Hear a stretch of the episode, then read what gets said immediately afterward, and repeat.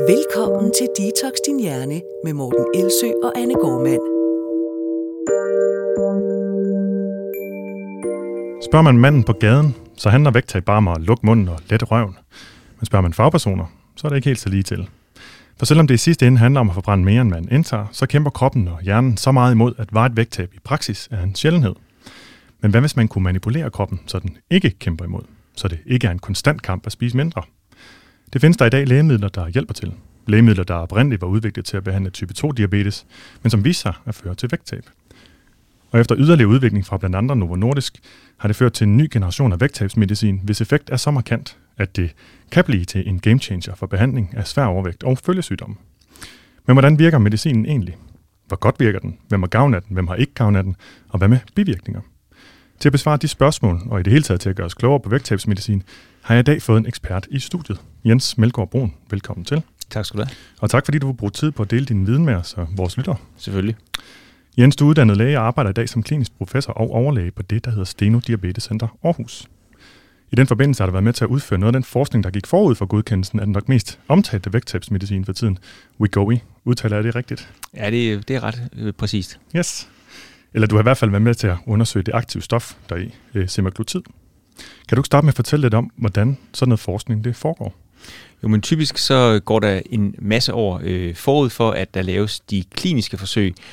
Det er sådan sikkerhedsmæssige øh, kan man sige, gennemgang af, af stoffet, og så øh, når man så har fundet ud af, at stoffet er sikkert, så laver man så meget store trials i øh, hele verden, øh, og der var vi i Aarhus en del af, øh, af det, kan man sige, verdensomspændende øh, forsøg. Og når du siger kliniske forsøg, så er det så der, hvor det involverer mennesker. Ja, altså vi rekrutterer øh, mennesker med øh, svær overvægt i forbindelse med det her projekt, øh, mennesker med svær overvægt, øh, og der laver vi så øh, en, kan man sige, en, en opdeling af dem, således at nogen får det aktive stof, altså semaglutid 2,4 mg, og nogen de får så øh, placebo, og det hele foregår ved lodtrækning, og der er ingen øh, af studiepersonerne, eller dem, der har designet studiet, eller andre, der ved, hvem der får det ene, og hvem der får det andet. Og så følger man de her personer i op til øh, 68 uger, som var, var studievejheden på det her Ja, og hvad gør man så? Hvad, hvad, hvad fortæller man dem undervejs ellers? Jamen, man, kan man sige, man, øh, selve studiet går ud på, at man selvfølgelig får medicinen, men så er det også altid koblet med en massiv rådgivning i forhold til øh, ændring af kost, øh, fysisk aktivitet, og sådan nogle, hvad skal man sige, mere livsstilsmæssige øh, forhold. Og hvorfor er det altid øh, kombineret med øh, hjælp til livsstilsændringer samtidig? Det er fordi, at vi ved, at livsstil, når man udfører det på den rigtige måde, altså livsstilsændringer udført på den rigtige måde, er effektivt i forhold til både at nedbringe vægten, men i særdeleshed til vægtvedligeholdelse. Okay, så det er vægtvedligeholdelsesfaktoren, man også er meget interesseret i, når man, når man ja. taler om det. Ja. ja. Jens, jeg nævnte jo, at øh, du laver din forskning i forbindelse med dit arbejde på Steno Diabetes Center Aarhus. Hvorfor er man interesseret i overvægt og vægttab, når man øh, egentlig arbejder med diabetes? Det er fordi, der er en meget klar sammenhæng mellem graden af svær overvægt og så udviklingen af øh, type 2-diabetes. Og hvis man ser globalt, eller også bare i Danmark, så kan man se, at før øh, kan man sige, der kommer en stigning i øh, andelen af personer med type 2-diabetes, så kommer der en stigning i andelen af personer med svær overvægt. Mm. Og modsat, hvis man får et vægttab og har type 2-diabetes, jamen så er der faktisk øh, nogen, som øh, øh, via vægttabet kan helt øh, undvære deres diabetesmedicin.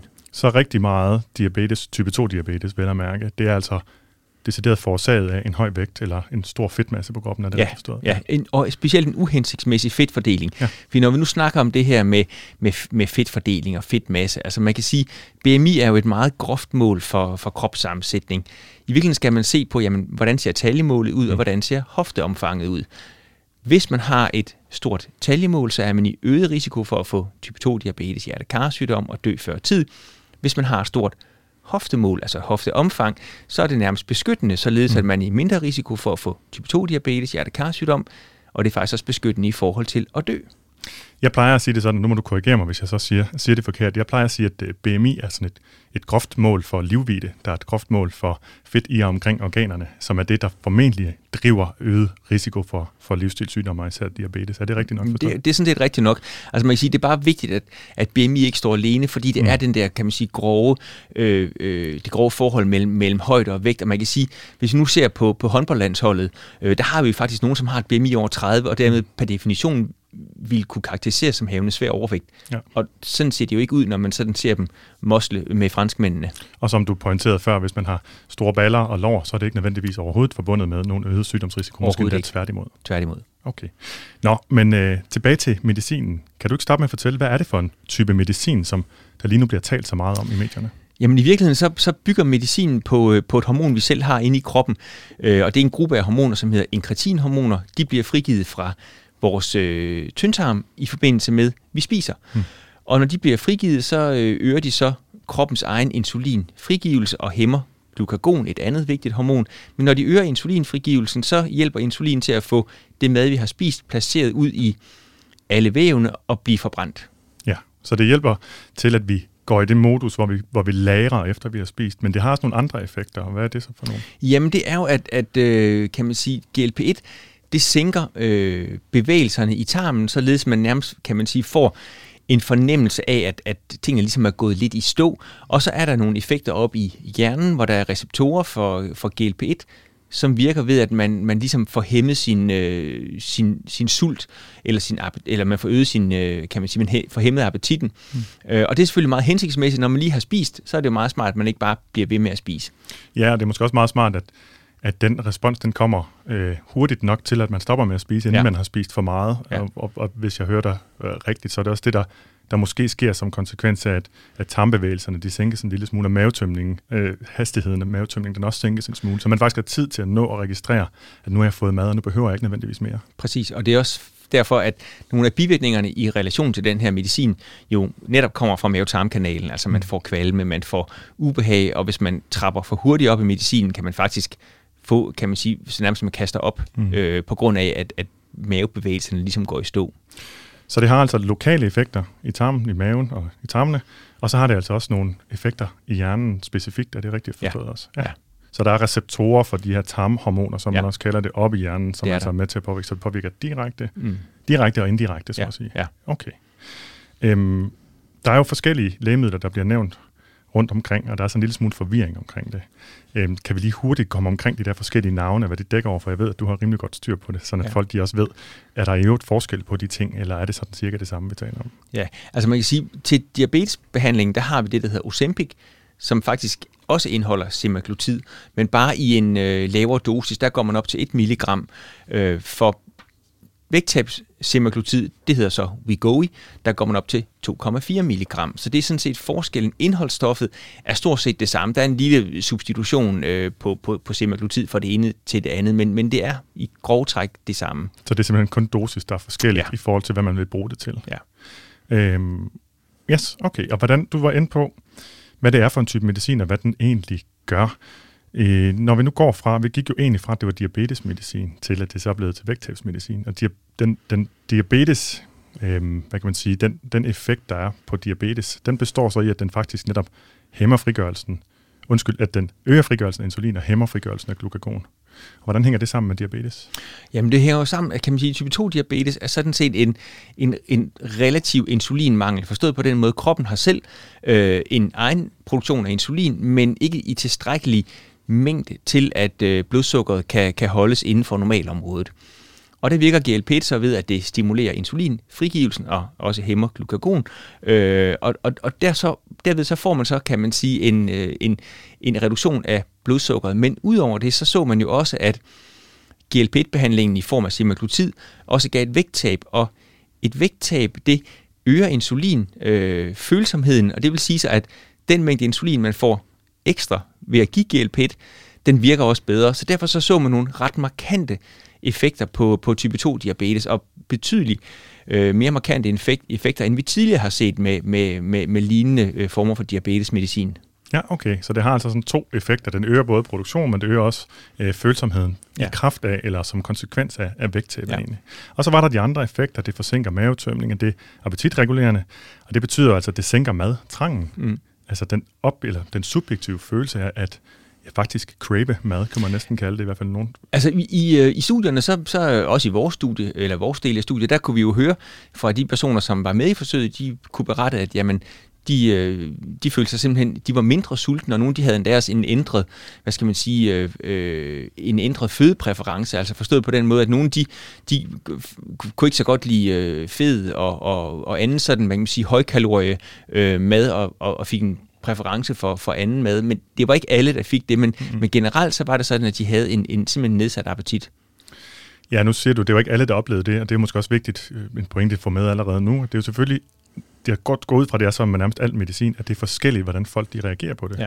Nogle har en meget, øh, masser af den positive mm. effekt, og ikke særlig mange bivirkninger, andre der ligger forholdet mellem de to ting øh, anderledes, så det faktisk ikke øh, giver mening. Og, og, og det der er en eller anden normal fordeling af de ting. Fuldstændig, det er faktisk en meget god pointe, for man kan sige, vi har faktisk i vores anbefalinger skrevet ind, at man skal evaluere effekten af for eksempel Wegovy efter tre måneder, og så fremt, at, øh, at der ikke er noget vægttab, så skal man faktisk ophøre med behandlingen, fordi mm. så er det formentlig en person, som, som, ikke, er, øh, som ikke responderer på, øh, på den her øh, specifikke behandling. Jamen, ved man noget som helst om, hvorfor at der er nogen, der ikke responderer?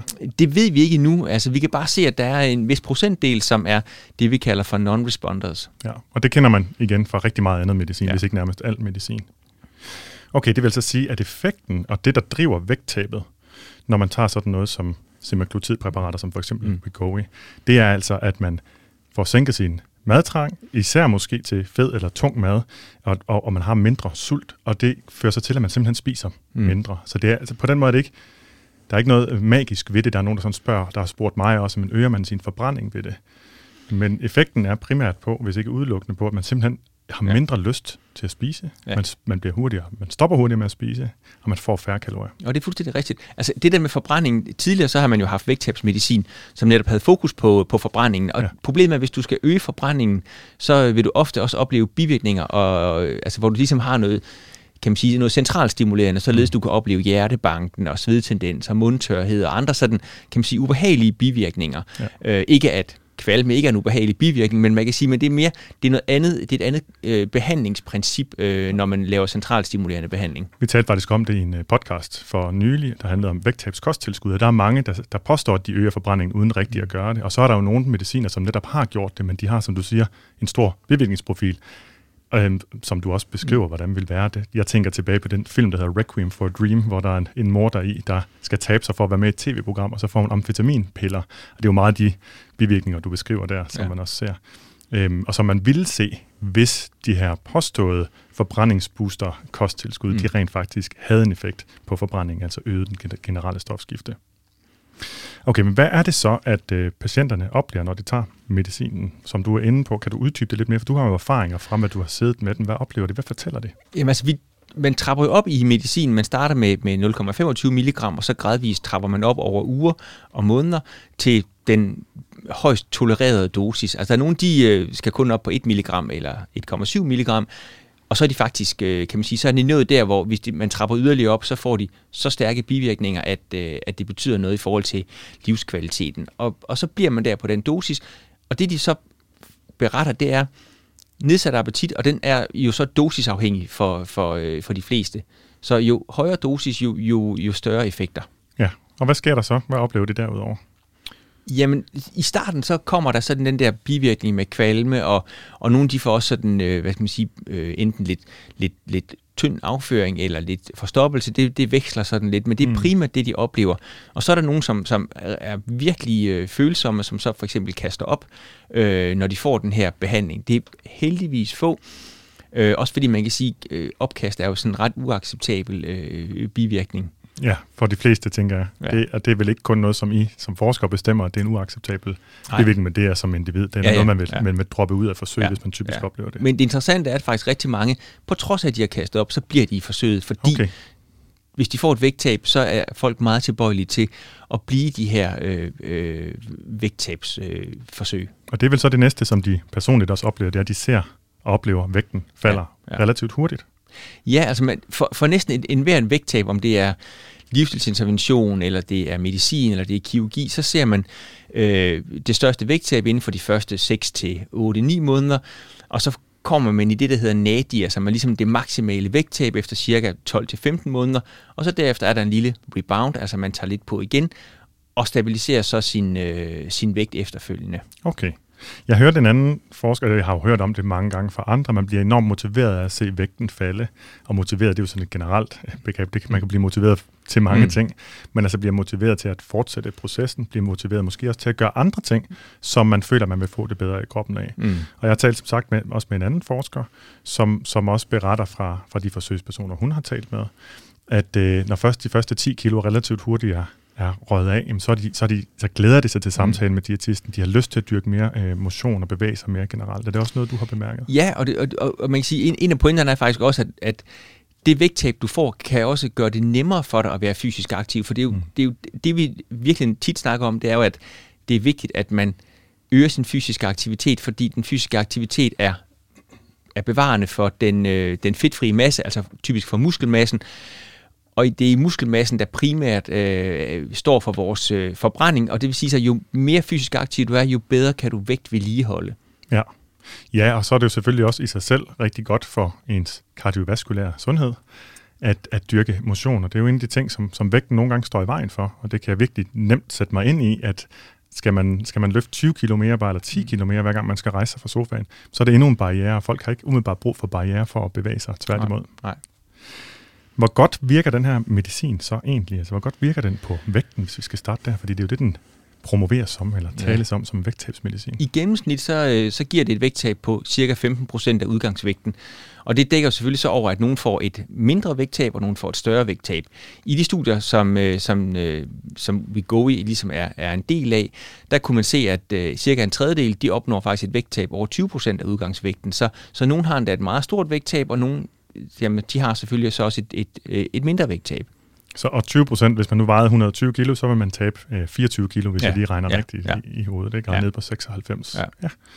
Og hvad så, nu, nu talte vi om det med fedtfordelingen før, for det er jo ikke ligegyldigt, hvad for noget fedt man, man taber, eller det har jo forskellige effekter. Ja. Kan man se noget omkring det? Og Ja, altså der er sådan, kan man sige, den måde som, altså fedt er, er jo ikke bare fedt, det mobiliseres på forskellige måder, forstået på den måde, at når du starter ud med vægttabet, så vil du typisk mobilisere det fedt, du har i øh, leveren og mellem tarmene, som, hvad skal man sige, som er det, vi anser for at være det meget usunde fedt. Hmm. Og derefter så mobiliserer du så, kan man sige, fedt fra andre dele af kroppen. Det kan så være altså, hofter, øh, brystvæv og, og andet. Så, så, så det har sådan en, en, øh, en hvad skal man sige, en, en ligesom en, en, en rækkefølge, øh, hvormed det, det, det mobiliseres. Ja, og det er jo egentlig rigtig rart at vide, at det første fedt, der bliver der bliver taget, det er faktisk det, som er det mest skadelige fedtvæv. Øhm, jeg har talt om det med, med mange andre før også, at, at hvis man går i gang også med at dyrke motion, øhm, og man ikke engang ser nogen effekt på vægten, når man kigger og stiller sig på vægten, så kan der stadigvæk være en kraftig reduktion faktisk i det fedt, der er i, ja. i organerne, i leveren ja. og omkring, ja. omkring tarmene. Ja. Og det er jo godt det der, det starter, så man ikke skal kæmpe sig igennem øh, 20, 20 kilo andet fedtvæv, før man kommer til det, der rent faktisk har den her effekt. Ja. Og apropos det, hvad er så effekten? Ser man, ser man, øh, hvad ser man af effekt på diabetes i de her forsøg? Jamen, altså, jeg, ved, jeg har haft, undskyld, det indskudt bemærkning, der er jo selvfølgelig forsøg med nogen, der har en høj BMI uden følgesygdom, og så er der nogen med en lidt lavere BMI, er det ikke rigtigt forstået? Jo. Men som har haft følgesygdom, som jo. for eksempel type 2 diabetes, jo. eller prædiabetes? Jamen, faktisk så kører der studie nu med, med prædiabetes, okay. øh, og, og man kan sige, vi ved fra, fra ja, fra en masse andre studier, at hvis du har prædiabetes og får et vægttab på sådan en 5-10 procent, jamen så reducerer du også risikoen for, at, at din prædiabetes bliver til type 2 diabetes. Så det er altså fysisk aktivitet, vægttab, øh, hvordan du end opnår det, er meget effektivt i forhold til at, at forebygge, at prædiabetes bliver til type 2 diabetes. Og hvad så med de lidt mere hårde endemål? Hvilken effekt har det her medicin, altså vægttabet, som følger medicinen, som er gået fra den største effekt? Mm. Hvad har det af, hvad har det effekt på ens hjertekarsundhed, altså det med risikoen for at få få hjertekarsygdom og dø af hjertekarsygdom? Altså vi ved, at det giver sådan, kan man sige, forbedringer på det, vi kalder for markører for hjertekarsygdom. Men den, det hårde endepunkt, som, som øh, kan man sige, vi er interesseret i, er selvfølgelig død. Og der har vi ikke nogen studier endnu, mm. men der kører et meget, meget stort øh, studie med, med, med knap 18.000 øh, deltagere. Det skal køre i fem år og bliver afsluttet her i løbet af 2023. Og der ser man i en gruppe af personer med svær overvægt og øh, hjertekar-risikoprofil øh, effekten af vægttab med øh, semaglutid eller med, med Wegovy. Øh, og vi regner med, at de studier, eller kan man sige, resultaterne bliver offentliggjort enten øh, sidst på året i år eller, eller, eller næste år. Okay, og der har man taget en gruppe, som altså er i større risiko for det, så man håber på at kunne se nogle, går ud fra, håber på at kunne se nogle resultater på, at man simpelthen har fået færre tilfælde af hjertekar ja. sygdomsevents, eller hvad kalder man sådan noget? Død. Og død, det er ja, primært, okay. fordi man, eller man kan sige, det er en kombination. Ja. Typisk er der sådan nogle kombinerede endepunkter, øh, noget som vi kalder for MACE, hvor man tager både død og, og andet ind og, og, og ligesom putter dem sammen, og så ser man på, jamen, hvad er effekten af en given intervention på det her kombinerede endepunkt. Og for lige at spole en anelse tilbage, når du så siger, at de har nogle øh, sådan risikomarkører for hjertekarsygdomme og tidlig død, hvad er det så for nogen, man typisk kigger efter? Jamen, det, det vil jo være, hvis du nu har tidligere haft øh, et, øh, et myokard, altså en, en blodprop i hjertet, eller på anden måde er i en højrisikoprofil øh, profil for at få hjertekarsygdom.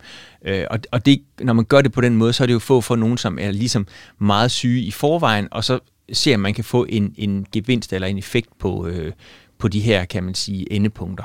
Så når man taler om nogen, der har haft et eller andet event tidligere, noget, der er sket i en hjertekarsygdom, øh, og man så besøg, øh, forsøger sig med en medicinsk behandling, så, det, så er det det, der hedder sekundær forebyggelse. Ja, rigtigt? ja, og man kan sige, det, og det er fordi risikoen for at få et nyt, hvis du har haft et event før, mm. så er risikoen for at få et nyt event jo kæmpestor. Ja. Eller hvis du har øh, verificeret overforkalkning i sådan en udtalt grad, så er risikoen for at få sådan et, et hjerteevent, enten om det er blodprop i hjertet eller hjernen, den er den, den er meget, meget forhøjet. Ja. Og når der så er flere potentielle nye events at vælge imellem, eller der kan, der, kan, der kan opstå, man forventer, der vil opstå, så er der også større sandsynlighed for, at man kan se, hvis man forhindrer nogle af ja. dem. Ja. Og derudover er det så rigtig mange mennesker. Så det er, der er mange mennesker, ved jeg, der er meget øh, spændt på at se, hvad, der, hvad for nogle resultater, der kommer ud fra, ja. fra det forsøg. Og, og det er vi jo rigtig mange, der er, og det er blandt andet fordi, at, at der vi, vores viden omkring, øh, kan man sige, det livsforlængende ved vægttab, det ved vi sådan set fra kirurgien, Øh, og, og kirurgi-vægttabene er jo typisk 25-30% i gennemsnit eller derover.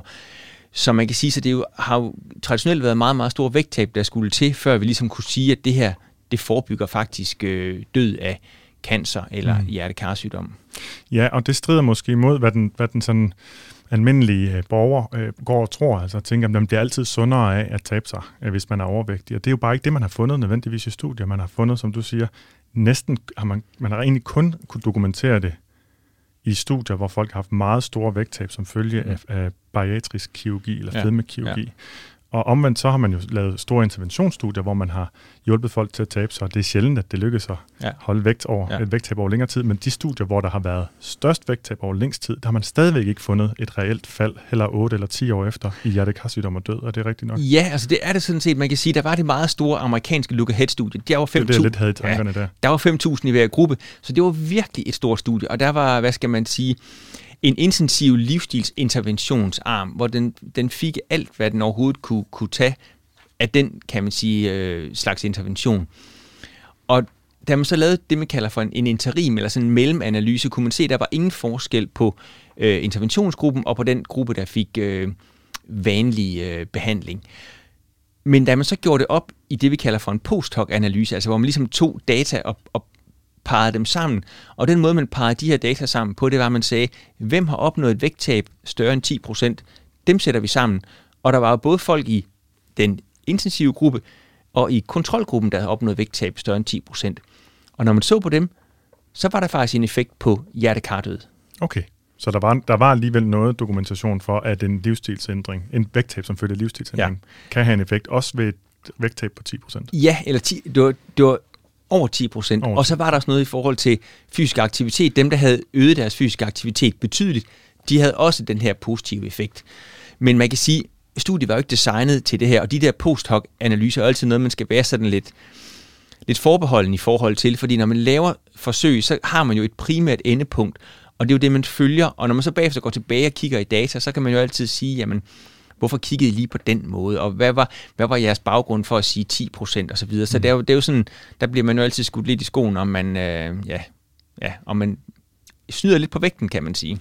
Ja, det, det er nok svært at forklare. Øhm, det vil være endnu sværere for mig end for dig at forklare, men, men man ved i hvert fald fra, fra rigtig meget andet forskning, at hvis du går tilbage og siger, at vi kan også prøve at kombinere på den måde eller den måde, eller lave en ny analyse på de her tal, jamen, så er det tit muligt at finde et eller andet, ja. som bonger ud som ja. det, man kalder signifikant. Ja. Altså det ser ud som om, der er en stor effekt ja. øh, ved behandling ja. kontra ikke-behandling. Og, men, og det skal man, som du siger, passe på med. Det skal man passe på med, men jeg tror, jeg tror at kan man sige, budskabet fra det her studie, Look Ahead-studie, det er jo, at jamen, store vægttab og i hvert fald over 10 procent, eller en, en, en, en kraftig øgning af den fysiske aktivitet, det har så nogle sundhedsmæssige gavnlige effekter formentlig også på, øh, på mortalitet, altså på dødelighed. Men det med den fysiske aktivitet, det har man vel vidst inden da også? Det har man vidst, men man kan sige, det fik vi med som en, som en følgegevinst, ja. fordi man netop så på, på, øh, på de her personer, som også øgede deres fysiske aktivitet ganske betydeligt.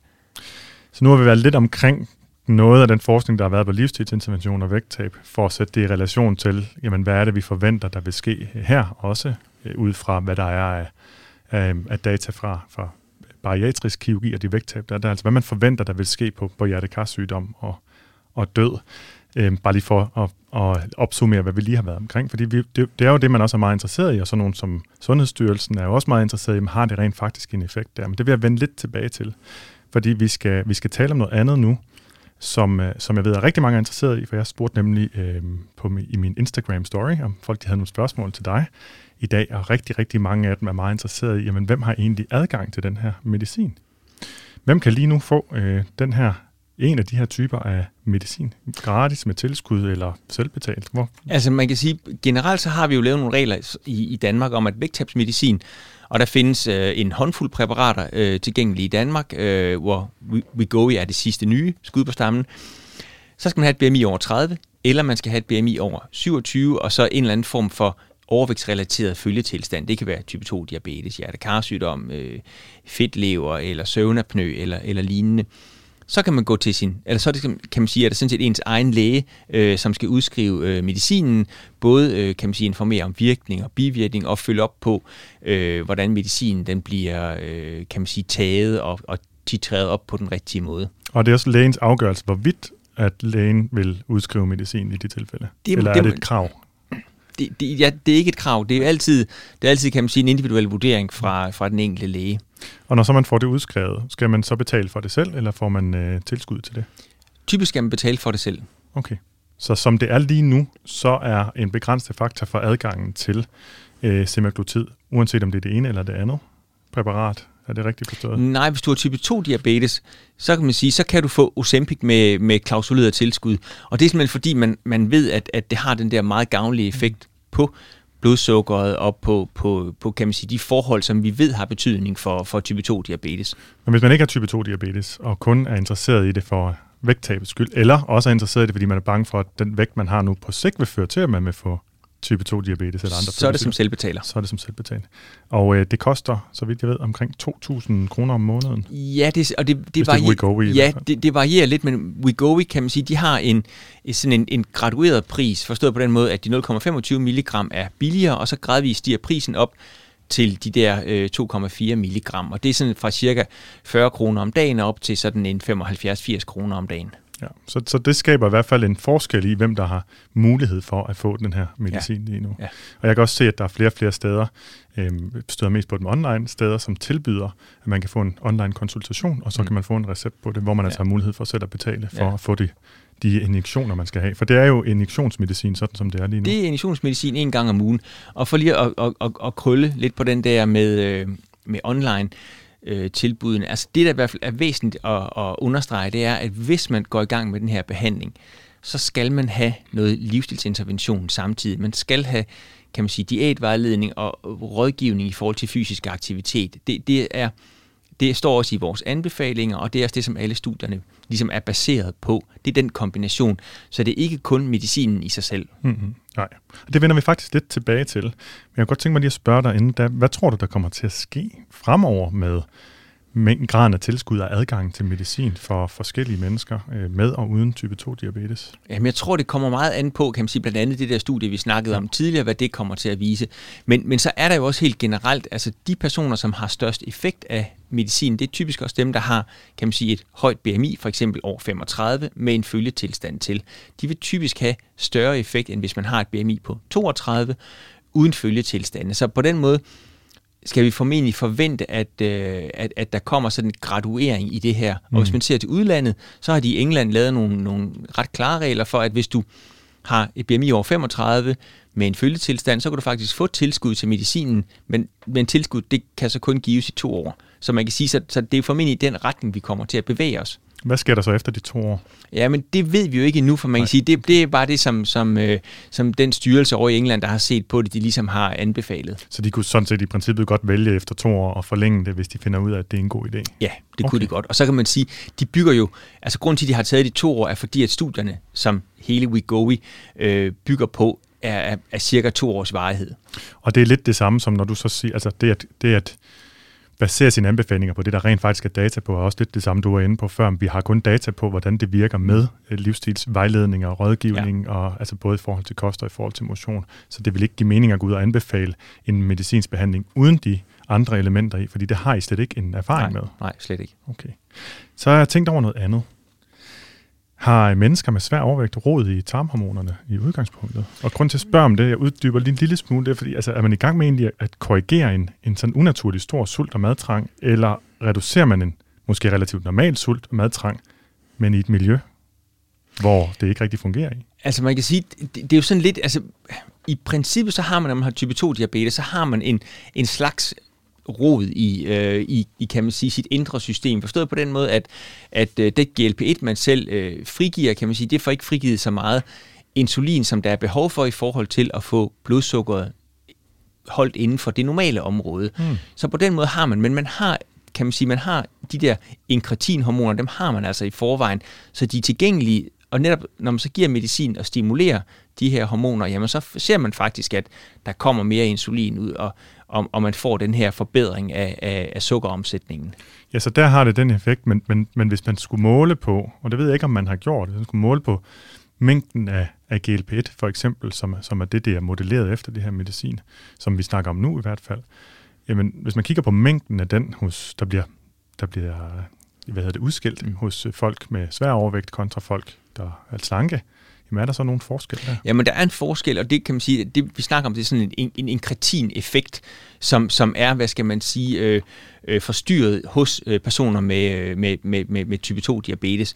Og man kan sige, og den hænger jo så sammen med hele den der insulinresistens, eller nedsat følsomhed for insulin, som også er forløberen øh, for, at man får prædiabetes, og dermed også eller efterfølgende for, for type 2 diabetes. Så der er sådan lidt, lidt rod, eller lidt, lidt uorden i, øh, i hele den her metaboliske øh, indre verden. Men som jeg hørte, så er det mere måske nedstrøms for produktionen af selve tarmhormonerne, ja. og den, deres effekt fungerer ikke helt lige så godt, og man reagerer måske ikke lige så godt på tarmhormonerne. Er det rigtigt forstået? Ja, ja. Nærmere end at det nødvendigvis er, fordi man har meget lav ja, egen produktion. Ja, ja. Okay, godt. Det skulle jeg bare lige have styr på.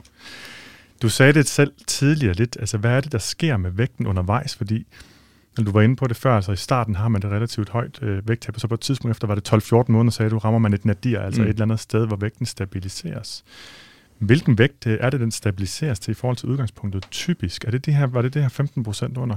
Ja, det, ja. Det, er, det er det med det her øh, præparat. Det, det er cirka 15 procent, og man kan sige, der er kommet, der er lavet et, et, et, et sammenligneligt øh, forsøg i unge, altså børn mellem 12 og 18 år, gennemsnitsalderen var omkring 14-15 år, og de havde fuldstændig samme effekt som hos de voksne. Så man kan sige, at det er sådan et eller andet generelt øh, øh, niveau, man så rammer, altså de her cirka 15% øh, reduktion i forhold til udgangsvægten. Og det interessante er faktisk, når man laver bariatrisk kirurgi i unge, altså i en population, som er lidt sammenlignelig, gennemsnitsalder omkring 16 år, så ser man også, at vægttabet det er omkring 30 procent af, af, af udgangsvægten, svarende til de voksne.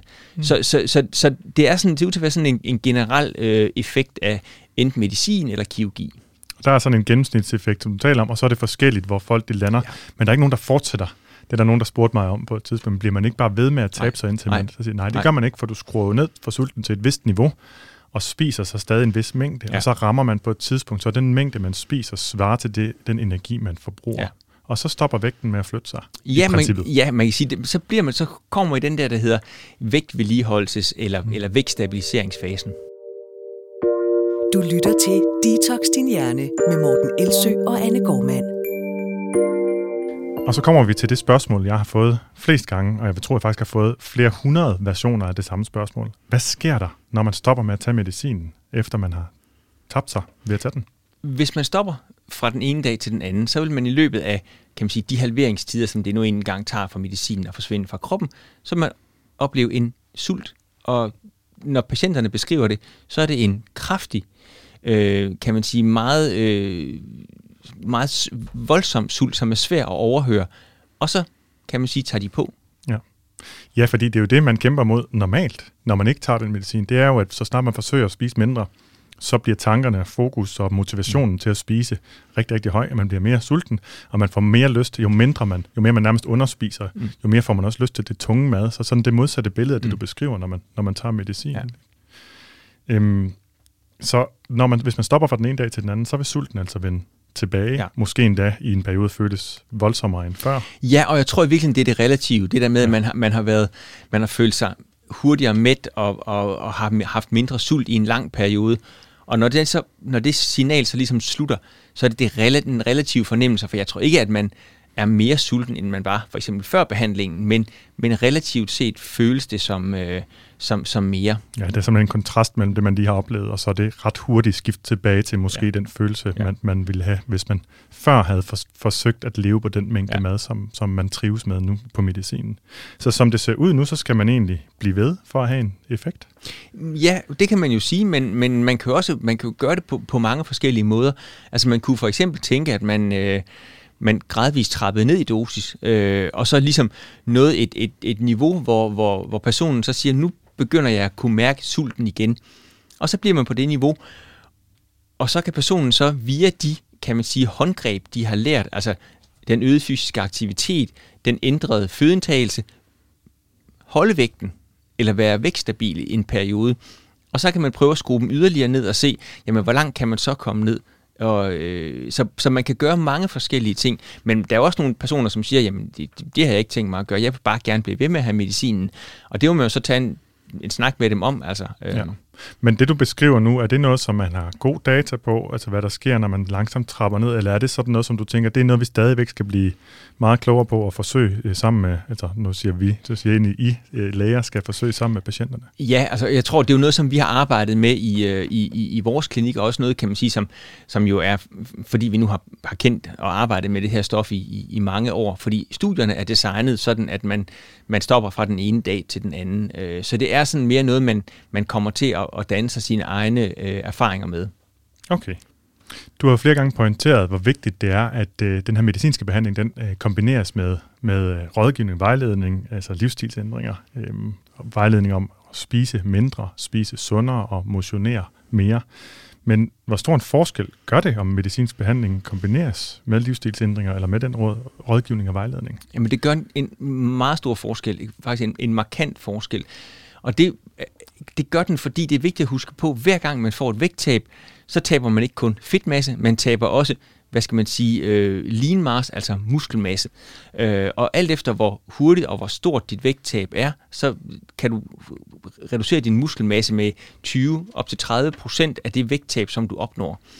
Så derfor så kan man sige, ved at være fysisk aktiv, jamen så er der så muligt, mulighed for at bevare, kan man sige, den, den, øh, altså muskelmassen, og dermed også have den der vægtvedligeholdende øh, effekt. Og der er lavet nogle meget fine studier, blandt andet et, et, et, øh, et nyt studie over fra, fra København, der, der blev publiceret her sidste år, hvor man kunne se den der effekt på kropssammensætning, hvis man havde fysisk aktivitet i forhold til at bevare muskelmassen. Og var det i forhold til, det var en anden intervention, eller var det også i forhold til medicinsk, eller sammen med medicinsk intervention? Det var faktisk sammen med medicinsk. Det var så uh, Saxenda, de, uh, de benyttede, og Saxenda benytter jo også GLP-1-princippet, ligesom, uh, ligesom semaglutid og, eller, eller Wegovy. Så der er direkte evidens for, at i den her sammenhæng, med den type af medicin i hvert fald, at der er det virkelig muskelvævsbevarende ja. at, at, at få hjælp til, og rent faktisk have succes med at motionere mere, ja. bevæge sig mere. Ja.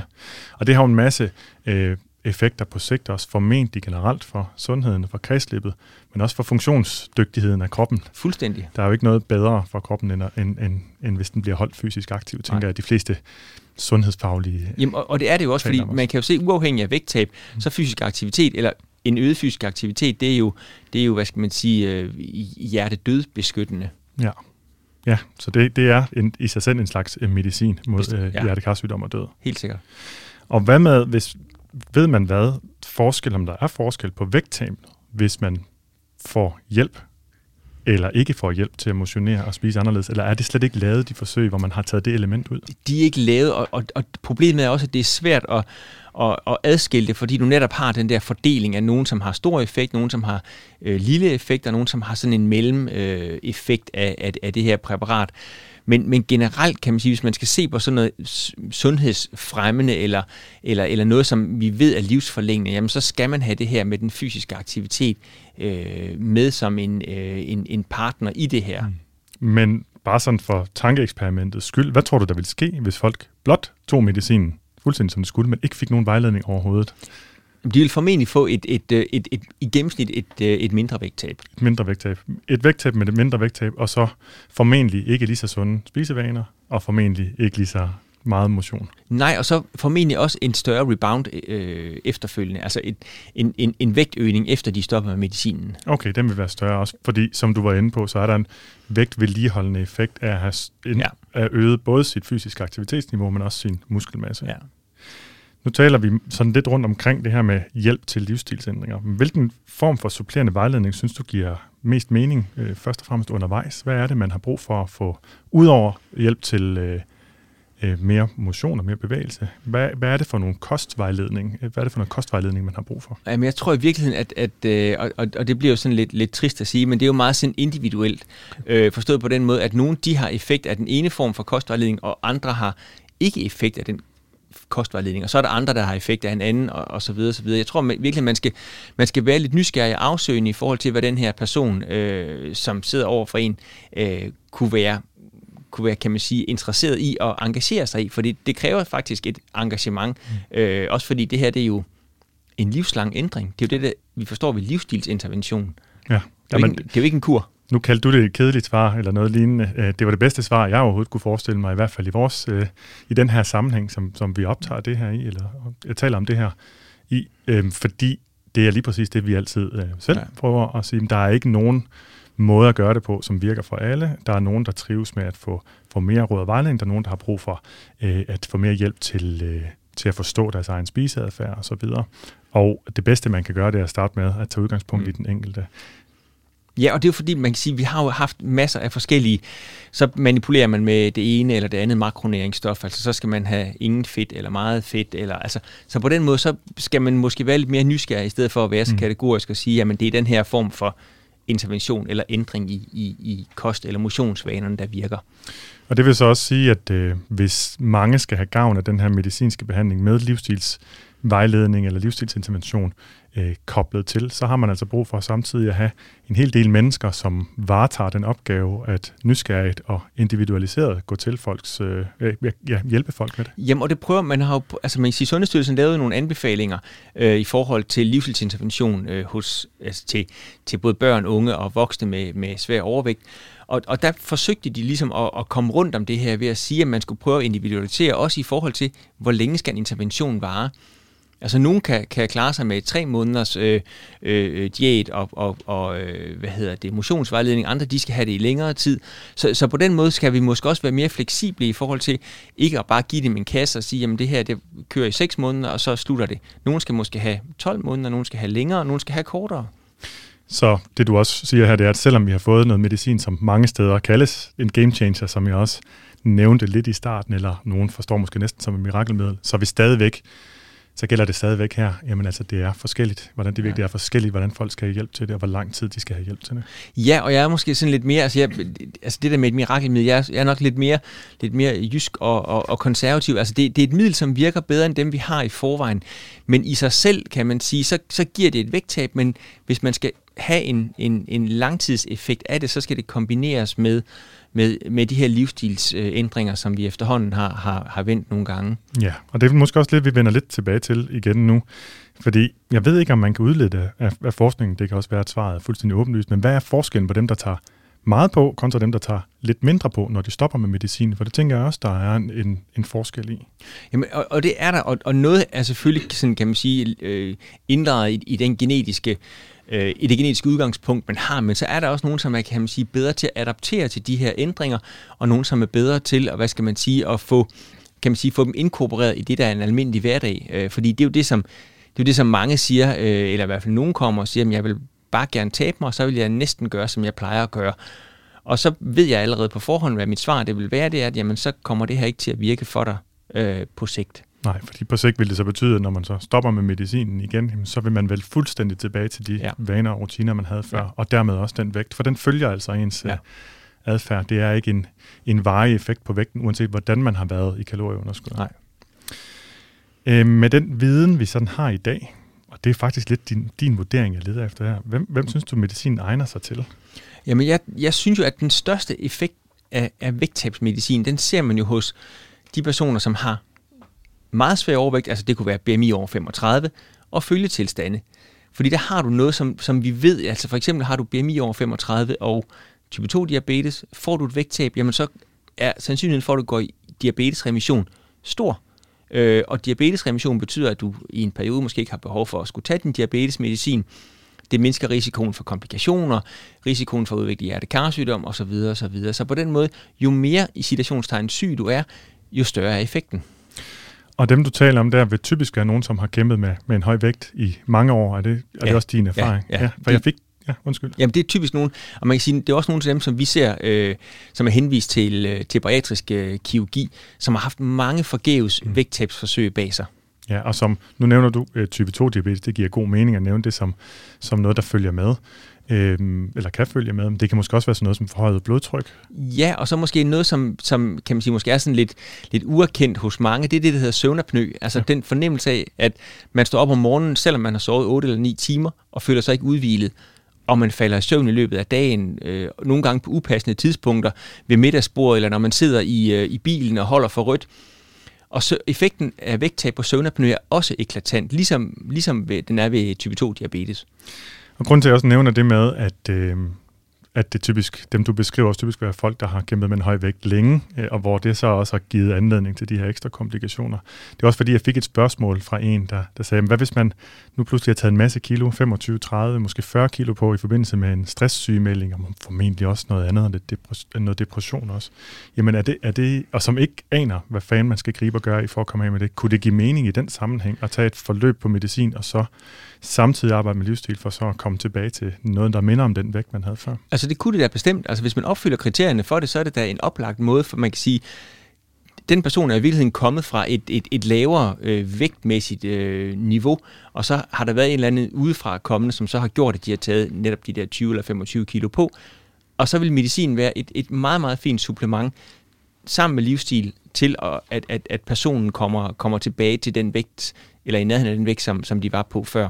Ja, og det er så ikke noget, der lige nu ligger i kortene som noget, der vil blive anbefalet, men Nej. som en umiddelbar individuel vurdering kunne ja. det måske godt give ja. mening.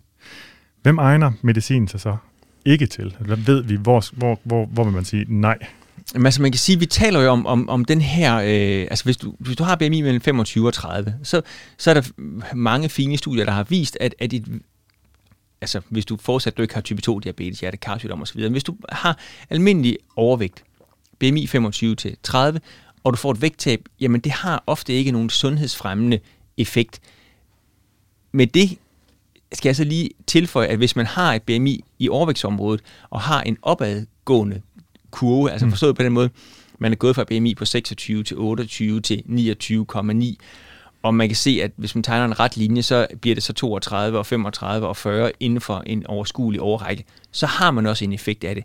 Men de personer, som ligger og svinger omkring 27-28 BMI, de har ikke nogen sundhedsfremmende effekt af, hvad hedder det, af det her vægttab. Og kommer du så over 30, så kan man diskutere om dem, der ligger mellem 30 og 35, hvor stor en sundhedsmæssig effekt de har hvis de også ligger og svinger, hvis vi har en på, med et BMI på 32, som ligger og svinger omkring de der 233 stykker, der er den sundhedsmæssige gevinst måske heller ikke så stor. Men kommer du op og har BMI over 35, og specielt BMI over 40, jamen så er der en, en stor gevinst at hente. Og det, som, som du jo så siger, øh, både direkte og underforstået hele vejen her, det er, at der er ikke noget øh, iboende godt ved et vægttab. Det er kun, når vi kan se, at det rent faktisk har en sundhedsfremmende effekt, både nu og på, især på ja. sigt, ja. at det er noget, som du som læge og formentlig også øh, alle dine kolleger siger, jamen, så er det her, hvor det giver mening at gøre. Ja. Så der er ikke en holdning til, at jamen, her kan vi bare løse folks overvægtsproblemer. Nej, det handler om sundhed, hvis det skal handle om noget. Ja, for man kan sige, det her er jo ikke sådan, man skal jo ikke tænke det her strandklar øh, år 2023 mm-hmm. øh, projekt. Man skal tænke det, at det her skal være, være meningsfuldt, og det skal være sundhedsfremmende. Der bliver også øh, spurgt til, og jeg har selv undret mig over det, jamen hvad med personer, som har en meget høj vægt og alle de ting, men som også har en spiseforstyrrelse, for eksempel øh, binge eating disorder eller tvangsoverspisning. Hvad, øh, hvad ved man om det? Er det kontraindikeret i den sammenhæng? Altså man ved faktisk ikke særlig meget om det. Man ved noget i forhold til øh, kirurgisk behandling af svær overvægt. Og der er øh, studierne ikke fuldstændig klare. Altså der er faktisk nogen, som øh, man har lavet studier med folk, der har binge eating disorder eller andre sådan kan man sige spiseforstyrrelser. De har lige så gode øh, effekter af bariatrisk kirurgi, og de har faktisk ikke forværing af deres spiseforstyrrelse. Og så er der andre studier, som viser, at hvis man har en, en øh, binge eating disorder i, i altså i en, en svær binge eating disorder i, i, i, i fuld flor, jamen så, så er det uhensigtsmæssigt for dem at indgå i for eksempel et bariatrisk øh, øh forløb. Men, men, men noget klart øh, billede er der altså endnu ikke.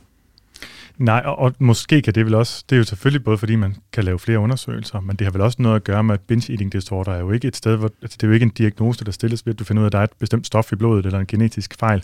Det er jo noget, man kun klassificerer på baggrund af adfærd, og der ja. kan vel være forskellige årsager til, at man har en lignende adfærd. Altså ja. forskellige grunde til, at man spiser store mængder i fravær af sult. Og sådan ja, og så kan man sige, det der også er med binge eating disorder, det er jo, det er jo også det er jo en, en diagnose, som er sådan relativt ny, og så, så kommer den fra forskellige diagnosekriterier. Altså nu skal vi til at indføre øh, IDC-11, øh, eller ICD-11, hvor, hvor der kommer en ny øh, måde at klassificere binge eating disorder på. Så, så, så noget er selvfølgelig også klassificeringsbetinget. Og ICD-11, det er den øh, diagnostiske manual, der udspringer af Verdenssundhedsorganisationens system, er det rigtigt nok husket? Det er fuldstændig korrekt. Godt nok. Det var bare for lige at have lytterne med ja. i, i, i, hvad det betyder. Så er det godt, jeg huskede rigtigt. Ja. Apropos, øh, hvad der sådan kommer fra officiel side af vejledninger osv., så, videre, så læste jeg lige Sundhedsstyrelsens øh, rapport. De har sådan en afdeling, der hedder indsatser på rationel farmakoterapi. Øhm, og det, det, de vil, det er, at de vil fremme rationel brug af lægemidler. Altså, at man ikke bare vælger det til, bare sådan, jamen det kan vi lige så godt gøre, men at man ligesom vurderer, mm. giver det her rent faktisk mening. Igen, ligesom du er inde på, mm. ud fra et sundhedsmæssigt perspektiv, og ikke bare ud fra en idé om, at vægt, slankhed er mm. altid er godt, eller vægttab altid er godt. Øh, og de, det vil altså også sige, at de også pointerer, når de synes, at medicin ikke skal bruges. Øh, og de har vurderet, at Wegovy det ikke giver mening at bruge til behandling af overvægt, altså alene også, fordi det simpelthen, blandt andet fordi det simpelthen er for dyrt. Det koster 2.000 kroner per mm. måned, i hvert fald den, den høje mm. dosis, som vi talte om før. Og det er jo noget, man skal blive ved med at betale måned efter måned, år efter år, for at bevare effekten, medmindre man altså finder en måde at trappe ned og kombinere det med noget andet på. Og så fordi der ikke er evidens for en effekt på de her hårde sundhedsmål, altså hjertekarsygdom og død, så ser det ikke nogen grund til at skulle anbefale det øh, til behandling af, af overvægt eller svær overvægt, som det ser ud lige nu. Mm. Nej, og det er rigtigt, og den måde, som de ser på det, de, kan man sige, de, når de, når de kommer med de her udmeldinger, så bliver det jo typisk meget sådan, meget sådan øh, firkantet, øh, hvor man kan sige, hvor, hvor, hvor, sådan, hvor jeg sidder sådan i almindelig daglig klinik, så er det mere sådan dynamisk, og hvor jeg kan se nogen, jamen det her giver det virkelig god mening, ja. og her det giver det ikke så god mening. Og hvad er det, du ser, som man måske ikke nødvendigvis ser, som, øh, når man laver en firkantet anbefaling? Jamen, det kan jo være, at jeg for eksempel ser, at, at øh, den her person har haft øh, en, en, en, en BMI-stigning over de sidste øh, 5-10 år på måske 5-10 BMI-point. Og så giver det faktisk meget god mening at få bremset den her, øh, hvad skal man sige, den her fortsatte BMI-stigning. Vi har det også i forhold til, når vi øh, tilbyder øh, bariatrisk kirurgi til helt unge, og med unge, der mener jeg for eksempel en person på 19 eller 20 år, hvis de kommer med et BMI på 45, øh, og man kan se, at det bare er, er en opadgående tendens, jamen så giver det måske meget god mening at tilbyde øh, en kirurgisk intervention til dem, øh, selvom de er så unge. Så, så, så det gælder om at få hele billedet med, og det, det kan rationelt, øh, det, det kan IAF jo ikke skrive på den der måde. De er nødt til at, at gøre det sådan meget firkantet. Det er klart. Og så er det lægernes opgave at vurdere den enkelte patient. Ja. Den der vurdering, de så er kommet med den lidt firkantede, den ændrer de så måske nok, hvis de kommende resultater viser, at det forebygger hjertekarsygdom og død, eller i hvert fald ændrer lidt på, hvor, hvor mange det skal anbefales til, fordi ja. lige nu er der som sagt ikke evidens for det, men hvis der kommer det fra det her store select-studie, du nævnte med næsten mm. 18.000 mennesker, jamen så kommer der måske også nogle andre anbefalinger. Ja, og det vil jo også give meget god mening, for så får man netop, så får man sundhed for, for hvad kan man sige, for den økonomi, vi som samfund øh, giver ud. Og indtil da så råder de til, at første behandling stadig bør være rådgivning og vejledning om kostvaner og motion. Ja. Hvad, hvad tænker du om det? Jamen det er jo meget fornuftigt, fordi det er jo sådan noget generelt folkesundhedsfremmende. Mm. Men man kan sige, de her vejledninger til en person med et BMI på 45 er jo på en eller anden måde lidt latterlige, altså undskyld mig. Men, Jamen, men, men, men, når, men når man har så højt et BMI, så skal der jo noget andet til. Så skal der et supplement til for at få vægten ned, blandt andet for, at de her personer overhovedet skal kunne øh, bevæge sig. Ja. Ja, så der er et argument for vægttabet i sig selv, ja. fordi man ved, at det er fri. Ja. Det, det muliggør, at man kan øge sin bevægelighed, ja. som gør, at man kan have nogle sundhedsfremmende effekter. Ja. Også selvom man ikke har nogle målbare risikomarkører, der er stukket helt af ja. med en høj BMI. Så ja. man vil godt kan have en relativt ung alder, uden at det sådan er stukket, stukket af. Sagtens. Yes, okay. Det sidste, jeg lige vil spørge dig om, det er, hvad tror du, der kommer til at ske her de næste 5-10 år? Et lille bitte spørgsmål. Jamen, og det, det, er jo, det er jo et lille, men meget interessant spørgsmål. Altså lige nu der pågår der studier med øh, andre lægemidler. Øh, der, der blev publiceret et studie her i, i, øh, i sommeren 2022, hvor man havde sat GLP-1 altså det der er inde i Wegovy, sammen med øh, GIP, som er et andet sådan øh, inkretinhormon, altså et mavetarmhormon. Mm. Og de vægttab, man fandt i det studie, og det var også på en population eller på, på en befolkning af, af, af folk bare med svær overvægt, der så de et vægttab på 20% af udgangsvægten, så altså endnu bedre end Wegovy. Og så, så vi kan se frem til, eller i hvert fald se ind i, at der kommer en masse forskellige øh, nye præparater, som, hvor vi må forvente vægttabene ligger mellem, mellem 15% og, og så 20% og måske endda endnu højere. Og det er jo alle sammen spændende i sig selv, og derudover så er der jo også flere medicinal, øh, hvad hedder det, medicinalfirmaer, som, som, som arbejder på at lave andre typer kombinationsmedicin, ja. som jeg også forstår det, hvor man kobler flere forskellige af de her inkretiner ja. sammen til at give en eller anden forhåbentlig endnu bedre og større ja. eller blivende ja. effekt. Øhm, og det er jo altid sådan, det kan være, det også gælder her, det ved jeg ikke, om du ved noget om, at når flere kommer på banen, så sker der også nogle gange noget med prisen, og dermed også tilgængeligheden. Ja, og, og det gør der jo, man kan sige, der hvor der mest sker noget med prisen, det er, hvis præparaterne er sammenlignelige. Altså hvis du har et præparat, hvis nu for eksempel nu kommer vi Wegovy på markedet, og, var, og er, kan man sige, noget bedre end de andre præparater, vi har i forvejen, når det næste præparat kommer på markedet, hvis det stadigvæk viser sig, at det har et vægttab på 20%, det er jo så noget højere end de 15%. Så der vil formentlig ikke være, kan man sige, så meget prismæssig konkurrence, men hvis vi nu siger, at der kommer et præparat, hvor vægttabet er omkring 16-17 procent, altså sammenlignet med, med Wegovy, så kan der komme noget, hvor, man, hvor prisen pludselig bliver... Lidt. Ja, præcis. Ja, okay. Det er meget interessant, og det er meget spændende at følge med i, og det er for mig været meget, meget spændende at få alle de her nuancer med, som, som man ikke altid får med, når man lige hurtigt læser nogle øh, overskrifter rundt omkring, og jeg er sikker på, at andre også har været glade for det. Det var alt, hvad vi nåede i dag. Der er næsten gået en time. Stor tak til dig, Jens Melgaard Brun, klinisk professor og overlæge ved Steno Diabetes Center Aarhus, for at stille din ekspertise til rådighed. Det var en fornøjelse, Morten.